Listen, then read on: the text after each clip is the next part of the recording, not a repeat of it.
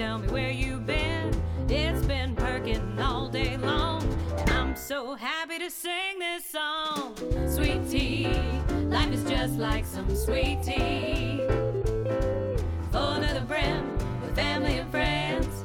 Pour me another glass and jump on in. Life is just like some sweet tea. Hi, y'all. Welcome to Sweet Tea Talk with me, Erica Allen McGee. In this podcast, we're going to talk about everything from eyelash extensions to activism, all Southern style. So grab a mint julep and kick up your heels. Let's get started. This episode of Sweet Tea Talk, I was fortunate enough to be able to interview my good friend and stellar actress, Miss Rhoda Griffiths. Rhoda has been in so many different films and television shows, and uh, I met her while shooting a film in Atlanta a few years back, and we've remained really good friends, and I love her to death, and her experience and her spin on being a Southern actress is of great interest to me, and I hope for you too. So here's Miss Rhoda Griffiths as I interview her about being a Southern actress in Atlanta, Georgia. Enjoy. Miss Rhoda Griffiths. Yeah. This is official business now. Okay, I'm serious. You don't have to be serious. Um, so I'm sitting here with my good friend, Miss Rhoda Griffiths. And so I love to look at your I M D B page. Um, I do. Are you a stalker? I'm a little. It's a, a little bit. I like to look at it because I do because inevitably every single time I look at it, and this is no lie, I'll be like, "Wait, what? She was in that?" Oh. Because I will. I will have seen it like on television or whatever, and maybe I saw it years ago, and it was something that I loved, and I can't remember which one it was this last time, but I was like, dang, now I'm going to have to go watch that again because I got to see Rhoda in it. But you know from being a character actor, too, that when somebody gives you a compliment like that, it means you did your job well. If somebody walked up and said, oh, I loved you as Lizard Lady number three, or something, you'd go, oh, my skin's really dry. Not today, me. Or, I would love that. Yeah. I, I want to be the notable Lizard Lady.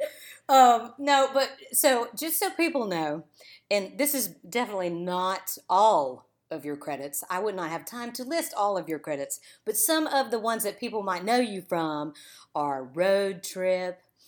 I love to, when I talk about you, I love to reference um, that you're the mean lady in Walk the Line that yells at Reese Witherspoon. Mm-hmm. Um, Blindside, oh girl in the country club, oh you're just a hater. See, it's opinionated white woman. And ride that pony to the bar. Stick, sticking your head through the bookcase. Mm-hmm. Who were you looking at? Was it Octavia? Octavia. Uh, don't you get that book? Uh-uh. I mean, all of those things. Um, an alien in the Guardians of the Galaxy. You came running out to Sylvester Stallone. I'm like, what is she doing? Uh, and I didn't. I knew you were in Hidden Figures, but I had forgotten about it. And we went to go see it. And I'm sitting there with in between Tara, my daughter, and Ryan, my husband.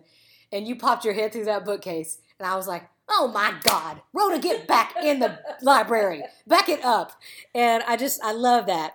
Um, Erica, I do it too, though. When I see somebody, especially if it's something I've auditioned for, or if it's some movie that, or somebody hadn't worked in a while, and they're like, oh, I'm so glad she got that. Right. Oh, isn't she doing a good good job? And yeah. My husband goes, nobody in this theater cares that you're happy you she do. Got that. Well, no. I, I'm not thinking I feel about the it. Same way. Mm-hmm. I mean, I feel the same way. Mm-hmm. But um, the way that we met, and I'm going to tell this story, and then you have to you have to recall it back to me. Oh, um, so I got called for Miracles from Heaven. So I drive to Atlanta, and I audition, and the director. I remember you there. I well, remember. This was my, when I met you, it was my callback. Second. Okay. And so I show up, and there's all these dudes, and there's like two other women. That's and right. I'm thinking, this is my competition. And I'm, I go in, and I see the director, and she's like, okay, go sit back down out there. And I'm sitting with the dudes, and they bring me back in, and they bring one dude in, and then they bring this other dude in. And then they go sit back down. And then I go sit back down back there. And you're going in. And this other blonde gal was going in. Yes, I do remember the blonde. And and then y'all are coming back out. Then I'm coming back in. And they're, I'm standing next to a tall man. I'm standing next to a short man. And I but go, you're in there standing. But I'm in there standing. I'm like, what is happening yeah. here? I was Get like, I don't, I don't know what's going on. So I go sit back out on the couches, and all these dudes are sitting around me, and they go. One of the guys goes, I feel like I'm on The Bachelorette. And then the other one looks at me, looks at me and says, who are you going to give the rose to? To me. And I'm like, what are y'all talking about? And I, I was, I would, did not understand what was going on. So then they pair me with this fella, and in comes Miss Rhoda. Well, first the other blonde gal came in. She did. She, she came in before me because I changed my lipstick three times. Then in comes Miss Rhoda. And Miss Rhoda, she, you look at me, and I look at you, and I'm like, I know this I knew, woman. I knew you from somewhere. I didn't know where. And, well, this is what is the funny part. So you shake my hand, and you say, haven't we worked together before? And I'm like, I, I don't know. And we do our scene, and it's awesome, and the directors are laughing, and nodding, you know, mm-hmm. it, I felt I felt pretty good, but I still didn't understand what was going on. I didn't either. I had no idea. So I'm driving home, and I'm thinking, where do I know that redheaded lady from? I'm like, she, I must have worked with her. And I'm driving down the road, and I go, Parental Guidance. Oh my God! Oh my God! And oh my God. I remembered that I had just watched not too long before that movie mm-hmm. with my daughter, and we loved it so much. And we thought you were so mean as the Russian violin teacher. And I was like, Erica, you dummy. You haven't worked with her. You know her from the movies. I did think I had worked with you. I no, I know. But we just had that kind of it was a connection, instant connection. You.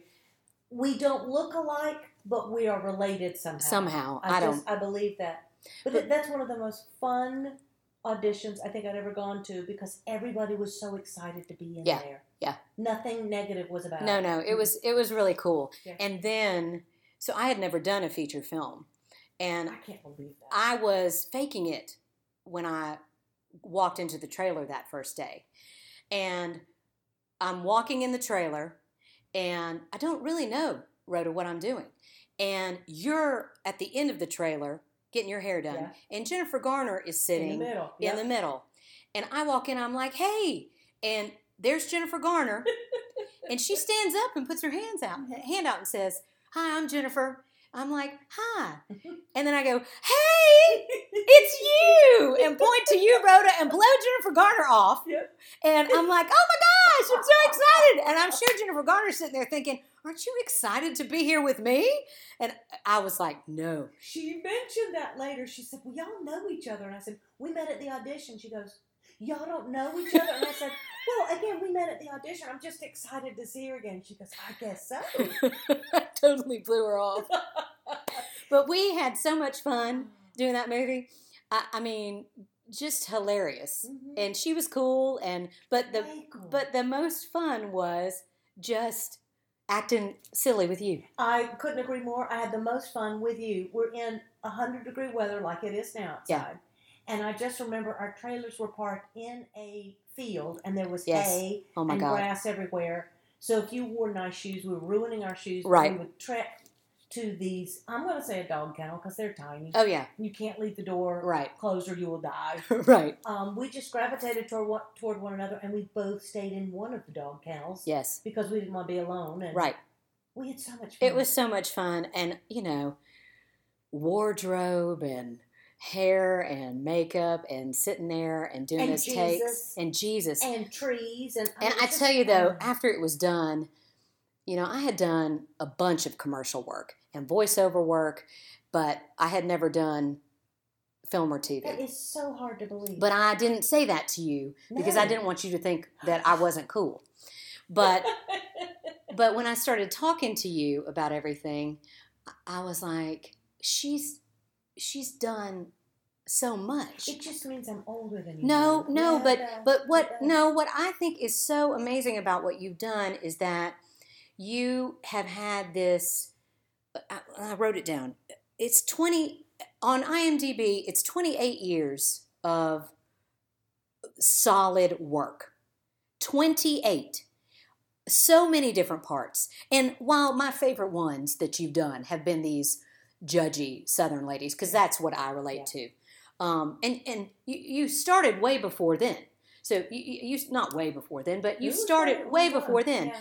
And so to me, what you're doing, I mean, you're working. You are a working actor. And all of these roles that you play, they're, they're very diverse.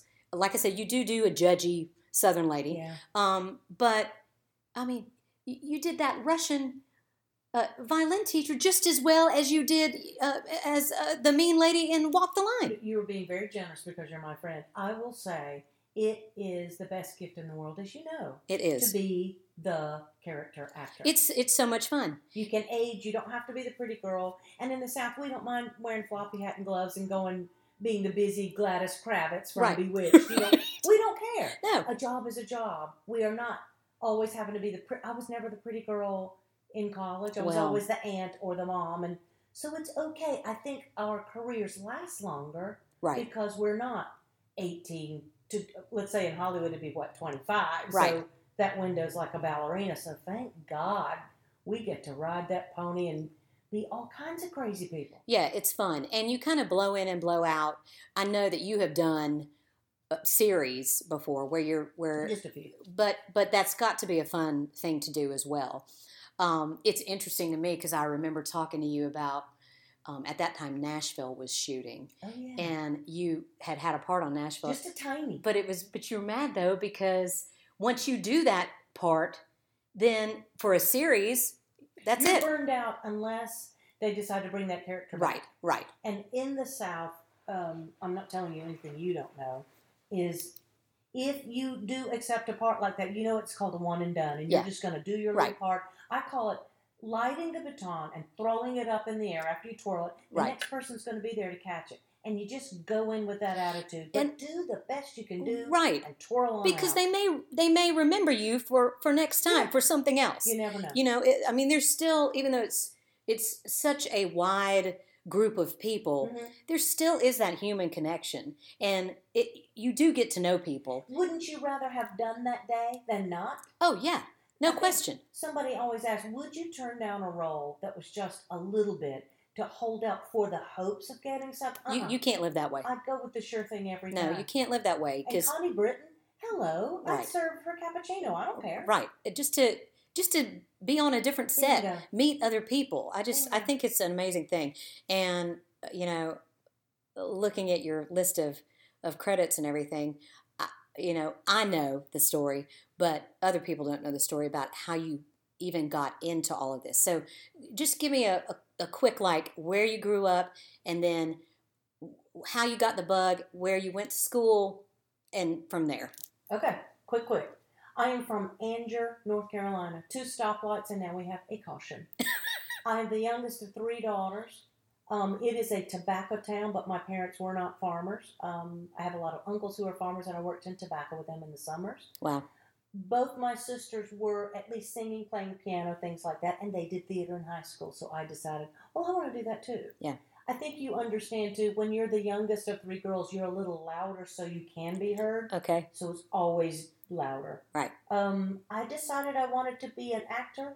After performing at Campbell University, my ballet teacher was the Wicked Witch, and she was choreographing it. And in Oz, we were a caterpillar, her tap class, and we're all hooked together in a green leotard, and we do this little tap number. And I remember raising up, and she said, Rhoda, you can't raise up because you, you won't be the caterpillar if you got to put your head down. I heard them clapping, and I decided then, oh, my yeah. God, that is the best feeling ever. Yeah. I was dancing. I didn't get to say anything. But I thought, Mama, that's what I want to be. Yeah. And she said, are you sure? Yep. So from then on, my what mom grade listened was that? to me. I was in the second grade. Second grade. So that's my mom, and she lived in that station wagon waiting for baton classes, tap classes, singing classes, acting classes. And it's good to know what you're going to do at a young age. I agree. I think it's a gift from God. It is a blessing. It is. Because so many kids that I come in contact with now, you know, they're in school. And they still are like, I, I don't I don't know what I want to do. And there's and nothing sad. wrong with that. Yeah. But it's that's just a hard way to be. My husband was the same way. He knew that he wanted to make television. Yeah. And that's what well, he wanted to do. He's an entertaining guy, too. Come on. Well, he is. But but even from high school, you know, he, just he knew. I knew. Yeah. I knew that. How old were you? Uh, my first role in Knoxville, Tennessee was I played Annie in Holy Annie. Smokes, you're the after lead. After the Annie movie, the reboot oh, yeah. of the Annie movie came out. And I was in fourth or fifth grade. Fifth yeah. grade, probably. Okay. And once once you do that, I mean, school shows came to see it. So everybody, uh, newspaper, um, I mean, the whole deal. So once you do that, just the there. caterpillar, you yeah. know, you, you're just done. Nobody knew who I was or anything. It but, was that the applause and the the closeness of people and how they reacted to what you were doing. It's yeah. different than at a birthday party singing a song or something right. like that. But you were Annie. I mean, but I, I call it, I call it the white hot sun of the spotlight. Because when you're standing there and you're doing whatever it is that you're doing, mm-hmm. this is a feeling that just comes over you. Yeah. Um, and it's not every time, but when it does happen, you feel like it's just this almost like grounding. It's biblical. Place that you, you're like, this is where I'm supposed yeah. to be. It's so why just, aren't we both on, on stage? Well, I, I'm working on it. Okay. I'm working on it. That's, that's a conversation for after the after we talk. Oh. But um, but yeah. So you grew up there. Mm-hmm. High school was great. Mm-hmm. Shows. Then where'd you go to school? I went to North Carolina School of the Arts when I was sixteen for a summer session. A brand new uh, program called Youth Theater, only open to kids in North Carolina. We had to audition, and my drama teacher, bless his heart, bless his he heart, still was teaching at Enloe High School until about five years ago. Joel Adams believed in me, and he said, "We need to go audition for this if that's what you want to do." So he worked with me on an audition. Awesome. Got in. I got one of the leads in the show there. I thought, okay, I'm a star. That's just it. I'm going to do this the rest of my life, and this is good. Your name will always be on that board. You just walk out in the hall, and your name's up there. Yeah. That was a rude awakening in New York City to look at right. casting calls and go, whoa, whoa, whoa, whoa, whoa. Yeah, where's, where's my, name? my name? Right. But that school's amazing. It's a wonderful school. I can't say anything negative about it. It's gone through a lot of transitions. Um, the film department, which I wish was there when I was there back when God was a boy, but um, it is, a, it was ahead of its time, thanks to John Ely and Terry Sanford, who was the governor at the time. They put their money where their mouth was, and I will support it until I die. I think it's um, I think it's groundbreaking. Now it's a division of U N C Chapel Hill. I think to stay afloat, yeah, they had to, to sort of bond together, which is fine by me. It's they don't cut kids anymore, which is different. We had to be go in front of groups, and if you weren't doing up to par. Each term, you were you were asked to leave, and you had really? a petition to get back in. Now, really? They don't do that any longer. We started with thirty-two, and we ended with eighteen. Wow. Now that's they ended it. They only take about twelve. Oh. Yeah. Well, then what happened? You graduate. Graduate. Went to New York for two and a half years. Married a guy from my class, Jay Freer, from Atlanta, who wanted to open his own theater. And so we were engaged, and he goes, "I'm going back to Atlanta. I can't take this up here." And I thought, wait a minute, I thought you're supposed to be in the same, at least, city when you're engaged. So I had a lot of soul searching because I've always wanted to just live in New York. And I have to admit, if I weren't married, I think I'd still live there. Yeah. It never occurred to me you could go back and forth. Right. Um, I moved to Atlanta and thought I was going to die because it was so different. I didn't know anybody here except yeah. him, and the theater scene was different. Nobody didn't know how wonderful I thought yeah, I was. You're like, don't you people understand? You don't know who I think I am. So I went back to the North Carolina Shakespeare Festival for seven years. Wow. We were in different states okay. for seven years. And I did every Shakespeare and tour I could possibly do. And uh, finally got back in Atlanta. Got a good agent after a couple years. And uh, then I just started working. And then when you started working, what were you working in? Mostly theater. And then, all of a sudden, I was at Charlotte Repertory mm-hmm. doing Steel Magnolias. Oh, wow. I wish I could have seen oh. that. I wasn't there yet. You so weren't. You weren't born yet, probably. I, I was most definitely born. Um, some woman saw me in the audience, and she said, "Rhoda, do you want to come in? I'm an agent here in Charlotte. There's a part that I think you could do." She's Jackie Kennedy, and it's at Love Field when she and her husband... Jack land there, and it's right before he's assassinated. I went, ooh, that's right. I remember he got shot. Because I'm John John's age, and went, okay, this is that. That was a really dumb thing to say. Oh. She said, would you like to go in and read for it? And I said, what? And she said, just drive to Wilmington. I said, from Charlotte? She said, drive to Wilmington, bring your headshot and resume, and I don't think there's any lines. And I went, oh, then I, I don't think I care to do that. I mean, because I'm an actor. There's no lines. Right. She said, just go for me. So I walked in, and there's Mark Fincannon in their little office on Front Street. And he said, literally just, oh, my God, you do look like her. And I went, really? You know, my orthodontist told me that from fourteen on, but I've never met her. And he went, well, no, of course not. Oh, my gosh. And I got the part. That's the very first feature film I did, and they... That's back in the day when you were just treated like gold. Here's a car. Um, we'll call you when we need you. Just you can drive around the area. We're a little behind. I mean, it was just glorious. Oh, my gosh. I thought every film would be like that. Right. And so you started, so that's when it really got moving and shaking that in was my first North Carolina. Mm-hmm. Yeah. Everything was in North Carolina. Yeah. In Wilmington and Charlotte, it was the Grand Central Station of filming for the South. Right. But not so now. Sadly. I know. Because there were so many things. I would drive to Wilmington from Atlanta conservatively four to five times a month. Yeah. And that's a long way, as yeah. you know. Oh, yeah. We would drive there early in the morning, get there around ten, eleven o'clock, yeah. run into a Howard Johnson's hotel, change in their dressing room, oh in, my their, God. in their public restroom, because that was great makeup lights. We'd change, fix our makeup, tease our hair, do what we do, run to the casting office with the Fincannons on Front Street, do your audition, and I know we look like shark eyes. And they're like, slow it down. You're playing a road day. This is film. Do the audition. Get halfway to in your car. Oh, do you, we got a call back. Wait, I want you to do it this way. No, oh, yeah. Another you got to turn right around. So then you get back in the car and you come all the way back to Atlanta to do a show or something else. We were crazy people. Yeah. And now it's here. Yep. And now it's here. Now it's here. And it's really here. It's busier than carpetbaggers after the war. Yeah. I, when I was here last time, which was last, I guess it was last year I was here, um, the statistic that was always thrown around mm-hmm. was um, outside of L A, that this was the number one location for filming. Mm-hmm. Um, I, I think it's still the same, I'm, if I'm not mistaken. Well, an article came out last year that said Atlanta and the U K were now tied. And Canada is pushing in there oh, as yeah. well. Oh, yeah. But still, up there. And the, the the funny thing is, is if you could go back and tell young Rhoda, who's looking at her fiancé going, Atlanta. Atlanta, hot Atlanta, yeah. And yet, here it is.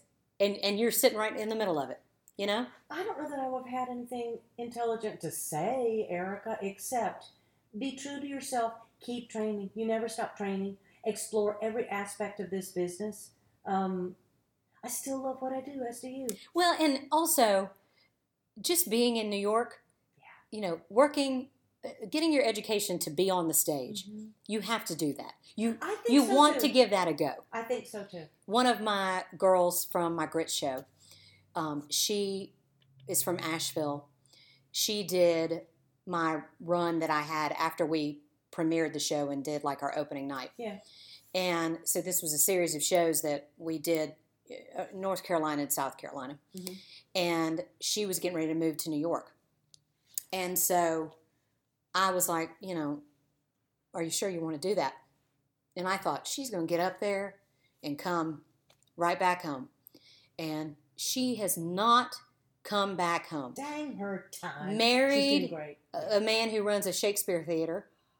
Um, and I remember I we had a couple of, like a year later, I had another run of shows, and my gal who was going to play her role couldn't do it. Mm-hmm. And I flew her back in to do the shows. And I was like, how is it? And she was like, I love it. See? And it's just a Mecca kind of place, you know? It's and like there's no, no other film, place. It's like for film, you want to be in L A, yeah. but for theater, you want to be in New York. Not that I got, I got did off, off Broadway shows, but I don't care. But it's just a feeling. Yeah. So that's still true, yeah. but it's not the only way to do it anymore. No. Well, it's not that I have this business savvy, Erica. It's not.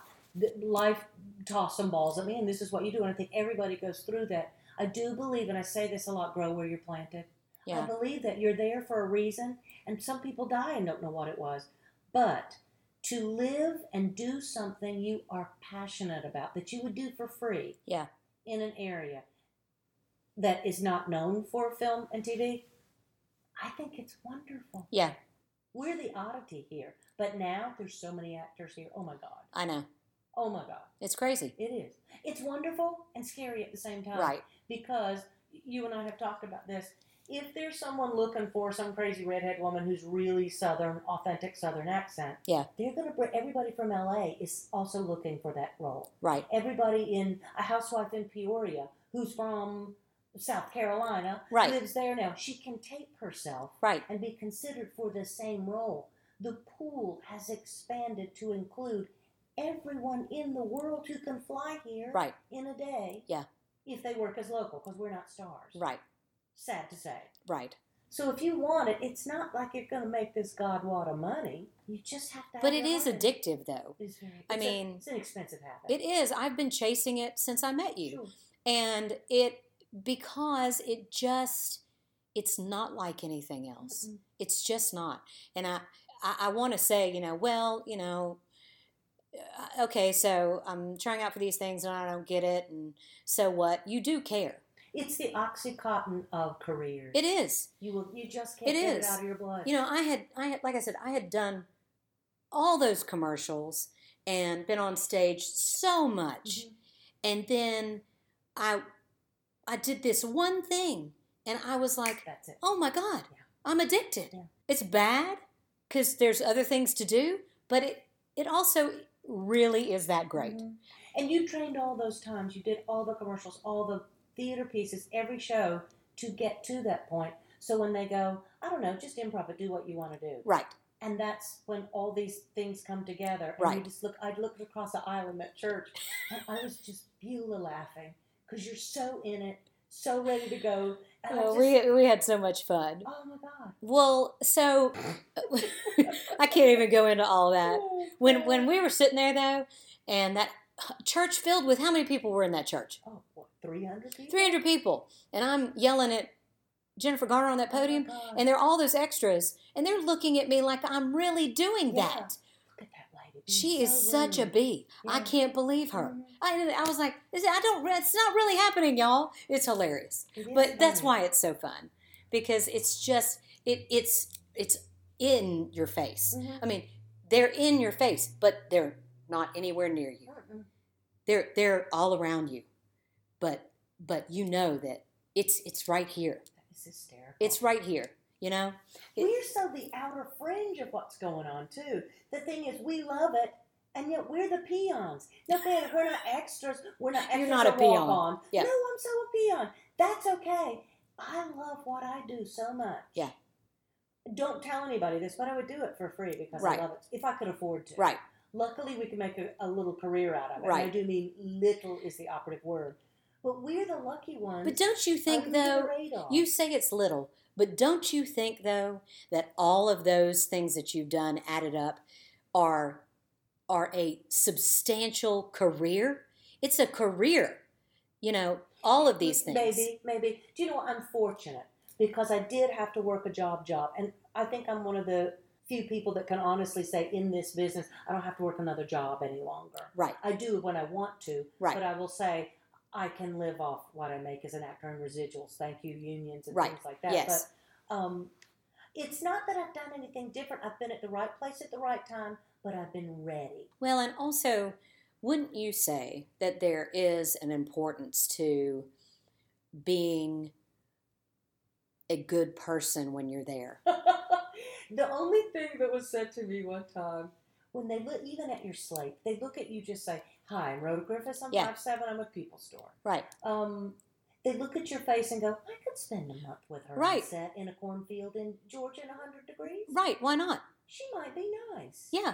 They say, they you think just that, though. Or, you look just like my ex-wife, Anno's supposed to slam. And you're going, there's nothing to do about that. No, there's not anything you can do about that. But I think that. a lot of it's what you put out. Right. And you have to learn not to take that personally, but at the same time, oh. it's always you. It's you being whatever character it is. It's not, you, you can't ever separate yourself yeah. from it. So while you try not to take it personal, every time you put yourself out there, it is you it's the putting soul yourself of who out you there. Are. It's the spirit, the essence, whatever you want yeah. to call it. But I do think it takes so little to be kind. Yes. I don't think any walk of life should forget that. Everybody wants to be around somebody who's a little upbeat. Right. Let's be honest. One time I was working somewhere and there was a dialysis place right beside the where we were shooting. And you're thinking, I am so lucky. Yeah. I'm getting out of yeah, a car right. to do something. I would cut their grass if they'd let me do this. Right. And I'm not going to dialysis. No, you're not going to dialysis. I kind of think of that it's a lot. Real life hard things going on. You know, so just go in there and, and have enjoy fun. It, enjoy it. So we I, entertain people. Yeah. And Be if, it sad or happy, if you so, can keep that, yeah. you know, and not let all of the other noise that's around it, because there is a lot of noise around it. If you if you let that fall away and just focus on the right things, then that's I, I, it's it is worth it. I think. Sure. I sure. think at times. Absolutely, we both understand that, especially as women. Um, I could say ageism, and it means so many different things to anybody because it's in every walk of life. But I think more so in this business. Because I look at Hollywood and women stop working around thirty-five. We do crazy town things to our faces and our bodies right. to look like iguanas or right. somebody from another planet. Right. And I've fallen prey to it. Don't think I haven't done it. I've done it. Um, why? Because we want to keep working. It's chasing that but ugh, that next role. It's such a sad thing, though, because don't you think a woman that's over thirty-five has more of a well to pull from yes. of life experience? You and I have talked about this before. The older you get, if you keep training, I've been doing this since age seven. I've worked my entire life to get where I am now. I feel that I know more about acting than I ever have, about honest human behavior, about relationships. I am can bring my best self to a role, but eighty-five percent of your job is what you look like. Yeah. Unless you're a name. Oh, yeah. So if you don't look like what they have in their minds, it doesn't matter. Right. You're too old. Right. We're saying the judge cutoff is fifty. And I go, why? Why? Why would you not trust a man judge who's over fifty? Right. We're talking about women here. And right. you're going, oh, my God, we're still doing that? Yes. twenty nineteen, it's still about what you look like as a female instead of a judicial right. judge. Yeah. It blows my mind. Yeah, it's um that's the most frustrating aspect of the job. It hurts. It's a slap in the face. It is, it's insulting. Yeah. Um but it is what it is. It is what it is, and, and the problem is is that when you do get to do it, mm-hmm. it's so awesome. It is. So it's it like is, it's a catch twenty-two. I think I've realized that my husbands are my dad's age now. And I go, ew, ew, ew, that's my husband, that's my husband. Oh, and you're thinking, but for some reason, in America now, in other countries it's not true. Right. In America, that's the person that looks right to be my husband. And I can't argue with that. I have no control over it, so I've learned. Things you don't have any control over, you can't change them right now. Right. Just go in and be the best you and get that role. That's it. Well, do you think that um, being a Southern woman, you know, a lot of stuff that I talk about on this podcast is about being from the South. Do you think, well, first of all, personally, I get frustrated when I watch a movie that's about the South and they have these people that cannot do these Southern accents mm-hmm. and they're not even like stars.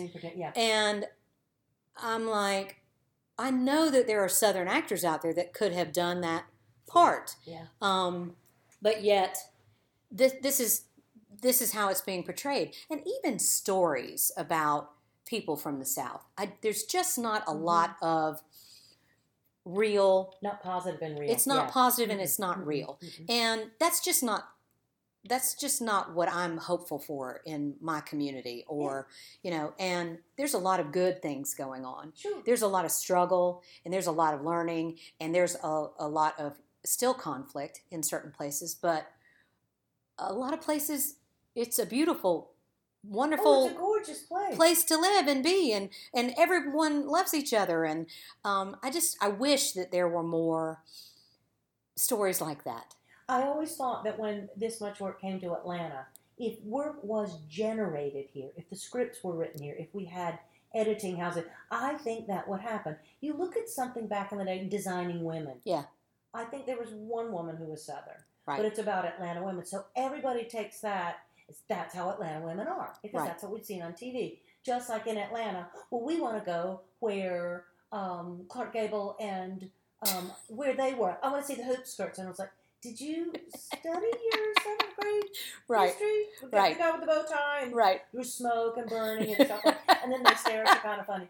So there's not oh my God. a Tara, and you're going, well, in Jonesboro, Georgia, you could go to, but no.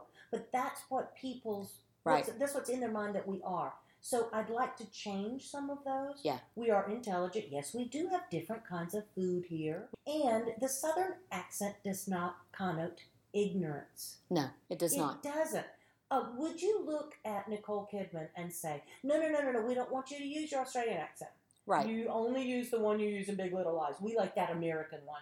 If she's on a talk show, that's how she talks. Right. You and I speak how we speak. Right. Now, we can do other characters without an accent. We can do anything. But don't put us in a box to say, you're the opinionated white woman, but don't get me wrong. It's a good job. No, no. Class, you can, like you said, you can ride that train. Sure. All, all the way down the tracks. It's hard to walk outside that box. Yeah. Because of preconceived notions what Southerners are. Right. We're not all in a Faulkner novel. No. We're not all crazy trailer trash, Marlboro smoking women with right. big teased hair that gets caught in a ceiling fan. I was just watching last night um, Urban Cowboy. Oh, my God. And, which I loved, because yes. I love John Travolta. Right. But I was like, mm. John, if you're listening... We're just being we're, honest. We're just being honest. Yeah. But who cares? Because it's John Travolta. Yeah. You know, and I get that. But it's the it's it's all of the things that are around it. And for me, it's that it's that stereotype and that box that you sure. talk about. Um, I literally wrote that on yeah. my questions to ask you about because I, I feel like and and great, if you are if I'm the church lady, the mean right. church lady, the yes. mean Southern church lady, and people say oh, this part has a mean church lady. Let's call her because she's the mean church lady. Mm-hmm. I certainly wouldn't turn it down. Yeah, but we're so much more than we, that. We can we can do all kinds yeah. of things, and I with just with a Southern accent, I might add. Right, I can still be a judge with a Southern accent. Absolutely, and, and be completely compelling and intelligent, and hand down decisions that are absolutely um, top notch. But. For for America not to decide that you have to have a Midwestern accent or somebody, I'm sure people from the Bronx feel the same way. You will use guys or you'll yeah. be a mob boss right. and stuff like that. But I don't know that it flips so much that way. I don't know. I've never gotten... no, no, me either. But, but Southern women, white, not as smart, yeah. and you're just lower than, it just makes you seem a little... We're not. We're intelligent people, and we don't yeah. all tease our hair. Well, was what have... um. No, let me ask you this. So you also teach. I do. And how is that?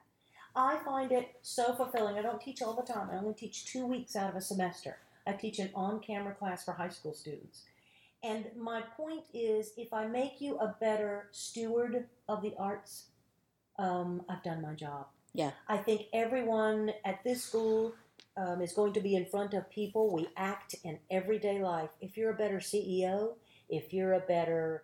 Uh, teacher, if you're a better, anything you choose to do as a vocation, then I've done my job.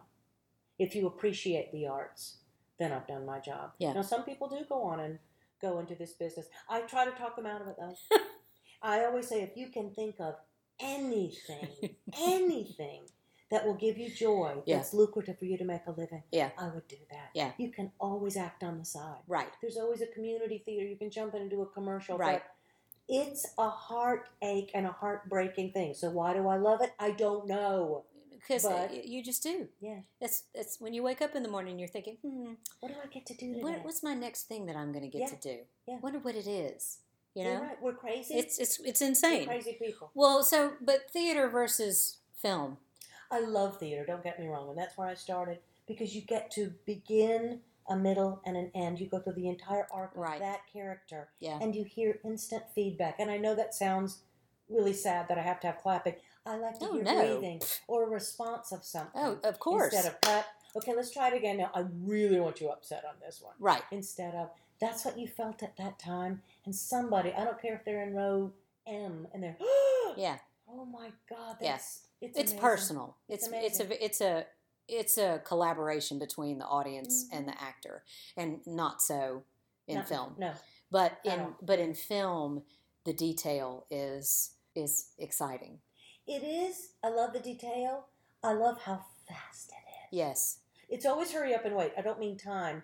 You have to make a choice, and you have to make it fast. And it has to fit in with the other people you've just met, even though you've been married fifty years, and now you're out of casket, and yeah. he's just died. Wait, right. He just got off a plane. I yeah. just shook his head. Okay, he's dead now. We have a child. You have to add so much and build your backstory right. so fast, out of order. I find it the most exciting puzzle to ever yeah, make. It's like the cross-training of, totally. of acting. Totally. Because I, I can always remember, you know, your heart is just beating, and you're in the moment, and then you're sitting in the chair. Yep. And then you're back up. It's time to go again, and your heart is beating, and you're doing your thing, and you're saying your stuff, and then you're sitting back in the chair. And for me, I'm either the beginning or the closer. So the star has left right. seven hours ago, and they're in a fat suit, and you're talking in a fat suit with their stand-in, and you're thinking, wait, you didn't quite do it like that for your coverage. Right. So I'm imagining the stand-in to be like he did. Right. There's a lot of acting smacking yeah. going on. Yeah, there's a it, it's so many moving pieces. It really is. It's so wonderful. It's it is awesome. Yeah. Do you um not not that I want you to, Uh-oh. but do you think that you would ever retire? And the reason that I ask is because just on the news recently, um, Terrence blah blah blah from Empire. Oh, yes. He has said he's retiring really? after Empire. Yeah. And I thought about it um, the other day because Daniel Day-Lewis is like, I'm out, yep. and you know many men. Yep. You hear them say, I'm I am retired. I shall no longer grace the film or stage community. Um, but you don't ever hear women. Not much. I have to I've was, literally never heard no, you, there's thinking, not one. Why is that then? Because we don't we don't quit. I I'm, I ask you that question because I know the answer, but you, you it could be one hundred and two, and if they asked you to do the part, you probably would I do would it. Probably take it. If I think one person asked me about retiring at, at this corporation, and I said, no, as long as I can keep a line in my head, right. I'll do it. And he goes, well, that's usually what you only get. And I remember going, somebody said that to you? Yes, and I thought, ouch. They didn't realize that it was insulting. And I said, well, I love what I do so much. Sometimes you get larger roles. Sometimes it's pizza. But if you do it with all your heart, now thank God I don't have to do pizza now, but right. you know what? I did a lot of years of sure. pizza. I right. did, just to be a part of it and learn and watch the pros. But I have to say, I love it so much.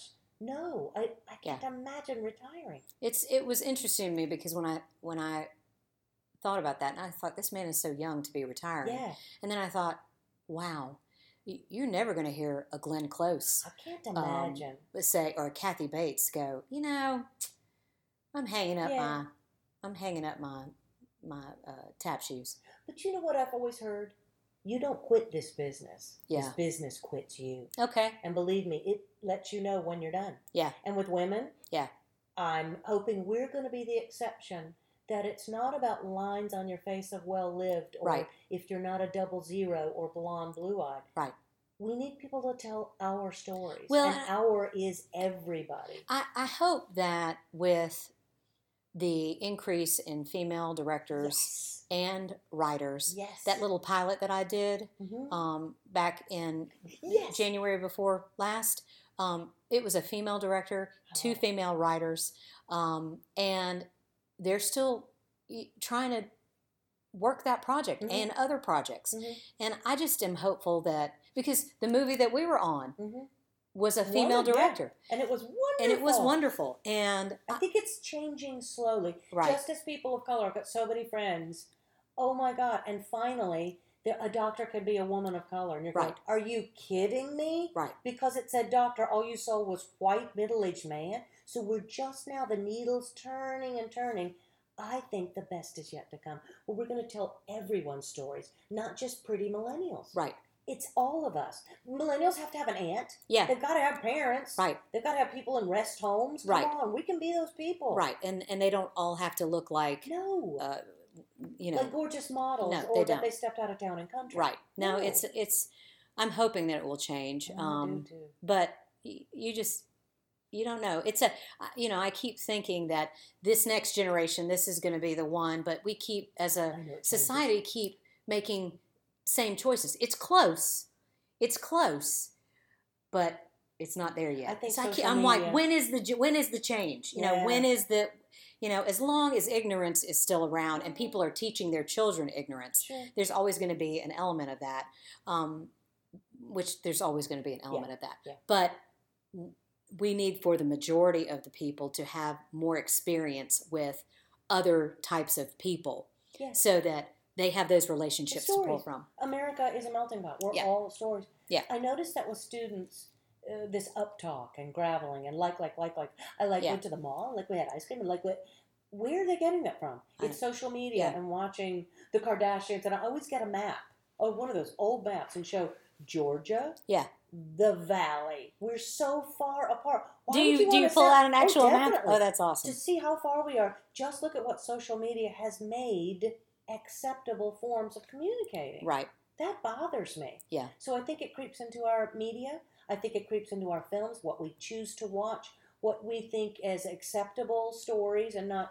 I just like that more people are out there writing their stories. Right. And not just a handful of white men. Right. And our business is run by older white men. So it is. It's time. Let's share the reins. Everybody needs to have a turn telling their stories. I agree. And you know what's funny, though? I, I was watching um, a talk show the other night, and there was an actor on there, and they were he was on a very popular series, and they were talking about the amount of content that's out there now. Yeah. Oh my God. There's so much content out there, and he was like, yeah, if you're not getting any parts, then you're probably not a very good actor. Ow. Again, ow. And I was like, yeah. okay, but there is so much content out there. And you almost think, where is all of this? Where is it? Where are they doing this? Your face was priceless. She had this blank look on her face. I will say, I'm likening it to, I'm likening it to when I was living in New York back when God was a boy, and a director looked at me and he goes, Rhoda, cable is going to change the world, the whole world of acting, because there'll be so many shows right. that people can turn on their television. And he's talking slowly to me like I am Bombas out. There are so many portals for people to watch a show. And I was going, oh, hot dang, we hit it just at the right time. That's, there is. It, it's happening again in that. There's so many portals and so many streaming yeah. services. Yeah. Yeah. I'm like, how how do I, I'm like, I, I want to be, we, I I could be the the crazy madam in the su- suburbs in the Lifetime movie. Yeah. I'm like, where where are they shooting that? Yeah. But, you know, yeah. you have to, you, you really have to seek those things out. It's because difficult. They're not all funneling through just one no. channel. And children, we spoke of this earlier, children and people come up all the time.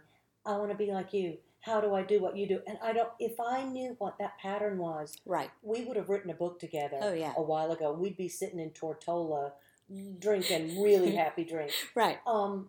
Well, what do there you is t- no form. Everybody has their journey. It's like working out at a gym.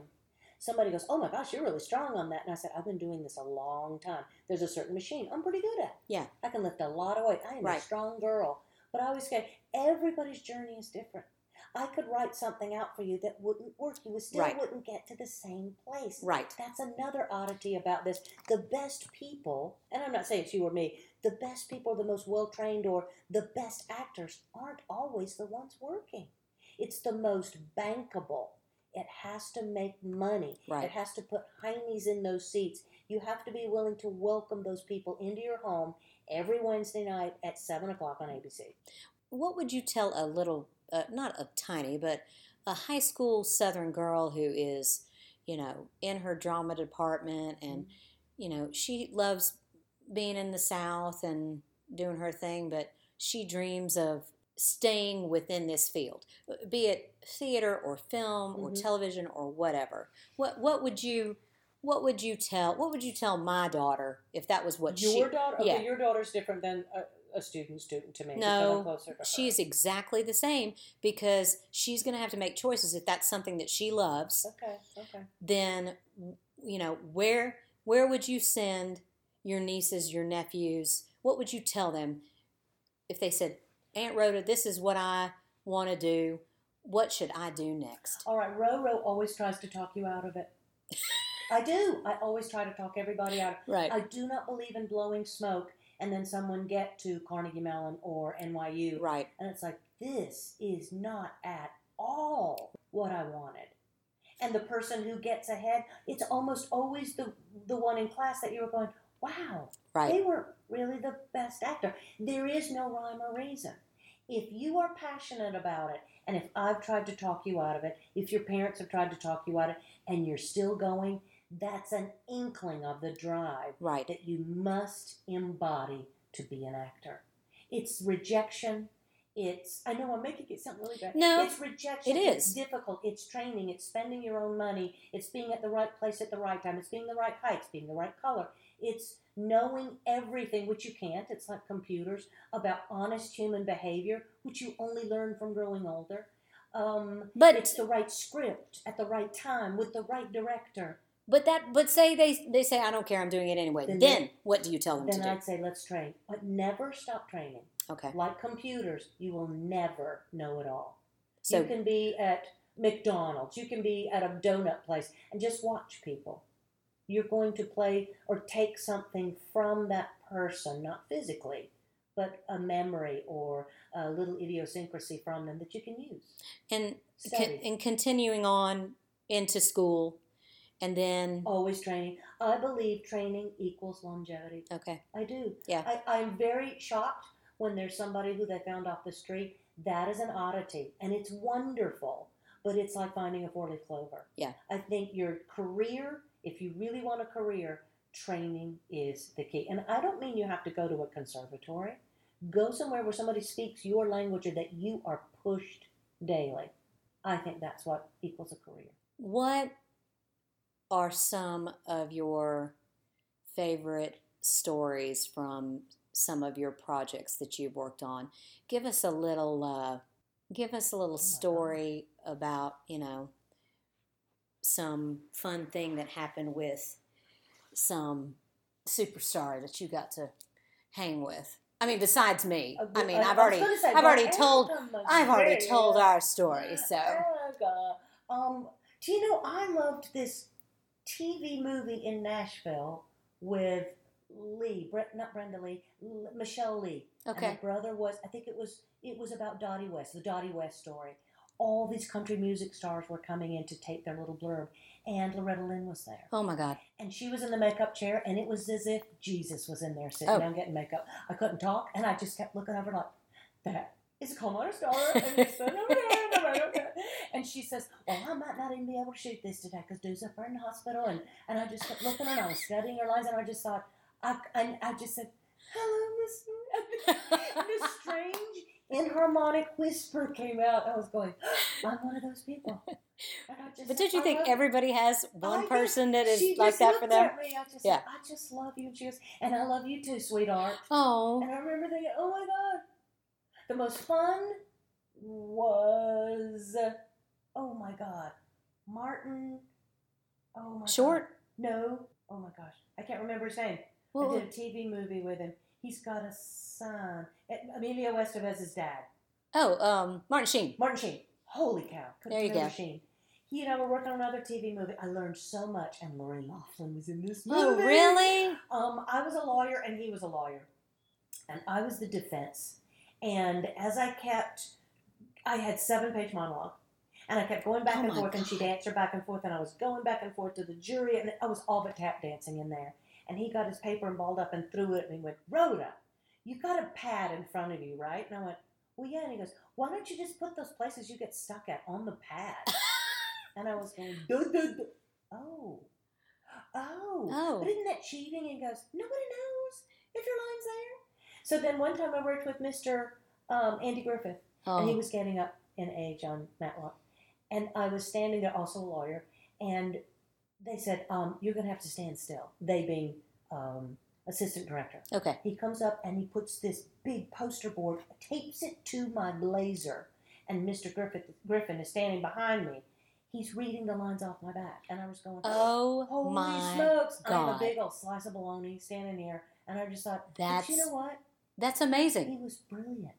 That's, you never would have known he was reading those, because he'd look around and find this and go to the jury and then look back at my back and get the next line, and I just went, oh, this is how it's done. This that's that's an amazing story. I loved him. I loved him. What about um, Billy Crystal and Bette oh, Midler? King. They're king, and Bette Midler's the queen. They can turn it on in a split second. None of this, it's not method acting. I call it Methodist acting, because it's not about, oh, I've got to be in this character all the time. Right. But we're talking about shoe stores. Bette and I are talking about this place to go and who she needs to talk to it in Atlanta to get these shoes. And then she just, um, and you're on. She's like, great, how am I doing? And she walks up, bing, right into character. Wow. I respect actors, pros like that so right. much that it's not, oh, oh, it's me. If I was playing Hamlet, maybe it'd be different. Sure, but, right. Yes, you're ready. Right. But you're in the makeup chair working towards that moment. Right. And I do agree. There's one actress that always said, like, the gauntlet has been thrown from the second you're leaving the makeup trailer. You know what you're going to do, and you prepare yourself. Right. Some people call it building your circle or whatever, but you're ready when they say right. action. Yes. That's your J O B. Yeah. So. No, it's great. I just, I love all those stories. Well, Miss Rhoda. I love you. I, I love you. We're going to do another one together. Just, we will. Maybe you have to write it. No, next time I'll, we'll, we'll talk about something else. Okay. We'll talk about, um, I don't know, theater and what's Let's happening see. in theater. Maybe, maybe we can have Jake could talk too. Maybe, and maybe I'll interview you. So you get to talk more, because you kind of held back. And I think. No, no. Well, I, you, ha- you have so many interesting things to talk about. And for me, for me, meeting you was life-changing. Oh, God. No, it really was, because Erica. no, because here's the thing. When I walked in the room to get into the makeup chair, and you know, we had already met and everything, and we're doing all our things and seeing Jennifer in between us and seeing it, Jennifer in between us. Better. But but sitting with you in the trailer and you just being you, which let's be let's be real. Most of the people. That you, a lot of the people that you work with, it's all about where they've worked and what their next project is and who their agent is and all of that. And I didn't have a whole lot to say in those areas. And when I sat with you, we talked about life. Yeah. And I asked you questions about things that you'd done. And we talked about what we were getting ready to do in the scene. Yeah. And we talked about these weird ass costumes we were wearing, yeah. or how big my hair was. God, it was, it was so big. But but for me, you made everything like real, like it was real, like a real yeah. person doing it. But shouldn't we all? That's we should. We are actors trying to emulate honest human behavior. Absolutely. The first thing we should be is real. But everybody's trying to pretend to be, you know, something weakness. else. It's a weakness, and it's an armor of protection. It yourself. is. And but if we can't be real, who can be? Right. And, you know, I'm a firm believer in when you don't know something, it's much better to just ask uh, yeah, I'm not about than, that. than yeah. you know, pretend. But I had to pretend. Uh, can I tell you something? I didn't realize that at all. Yeah. When you said that, I kept going, shut up, shut up. I said yeah. it about fifty times. I was I was pretending. It was, it was, but it was because of you. Oh. Yes, because of you. And we talked about the business, and, mm-hmm. and we I asked you questions, and I wasn't afraid to look stupid in front of you because no. you weren't judging me. No. And just from, and then just beyond that, you know, just as women, being able to be friends and... Mm-hmm. Being able to be friends with a peer, um, that's that's Aww. that's unusual. You know, somebody who you gets know you, you know, who gets you, like really gets you. I agree. Um, that's hard to find in this world. Happen. So I thank you, oh, and I know yeah. that people will love listening to this. And um, you've got some other things coming out, but I'll just make them all go to your I M D B page and stalk you just like that I do. Sounds perfect. I love you. I love you too. And thank you so much for doing this. Always. You're welcome. It will be fun. And we'll do another one sometime yes, soon. Will. Okay. I can't wait. Okay. Can I tell you that's the easiest interview I have ever done in my life? Well, it's it's because... It's not an interview. Well, it wasn't. We were just talking. Just a couple of white chicks sitting around talking. Well, that's going to do it for another edition of Sweet Tea Talk. I sure hope y'all enjoyed hearing me chat it up with my good friend Rhoda. She truly is an inspiration, teacher, and mentor. And with that, I'm going to leave you with a quote from a famous grits gal, Miss Loretta Lynn from Kentucky. She always said, you got to continue to learn and grow, or you're just like last night's cornbread, stale and dry. Thanks for listening, y'all. Bye now.